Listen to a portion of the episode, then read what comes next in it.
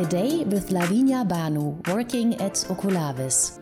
Lavinia Banu persistently tests the augmented reality based remote service solutions from Oculavis until she discovers no more weak points. In doing so, she takes on the role of the users who work on machinery and equipment with the software.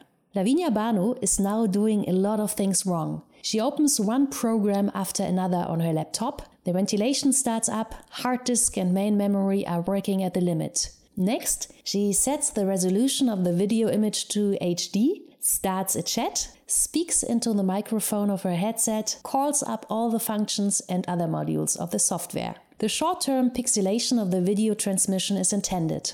This is a stress test, she says in a calm voice. The program handles it successfully. The platform regulates itself before it becomes unstable or even breaks down. Lavinia describes the situation. Doing things wrong and drawing the right conclusions, this method is part of her job. The Romanian born software engineer has been working at Aachen based Oculavis as team lead of testing and quality assurance since 2017. In this position, she tests whether the company's software solutions are working optimally, especially when the system operates at full capacity. The remote support and augmented reality workflow solution enables machine builders to offer visual assistance and self guidance features to their end customers. In situations where an unexpected failure requires fast support or a system is put into operation.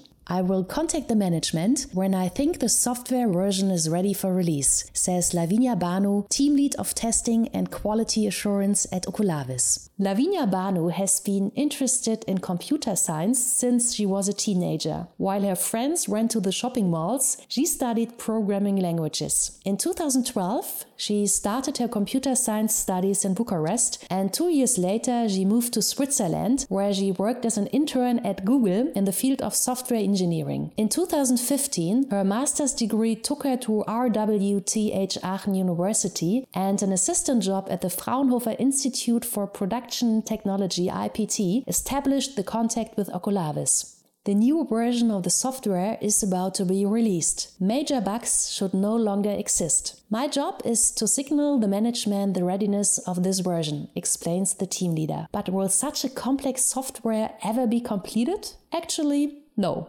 Lavinia comments. She continuously notices improvements in the design of functionality. Nevertheless, it is her task to determine when the product can be used by the customer. Sure, I take responsibility, but I have a good sense of timing and customer requirements, she says. Machine operators use smartphones, tablets, or smart glasses to connect to the machine builder's service and are looking for a solution. Often the network is weak, it's noisy and busy. The real stress test take place on the shop floor. Thanks to Lavinia Banu, the software is optimally prepared for it. You want to work together with Lavinia?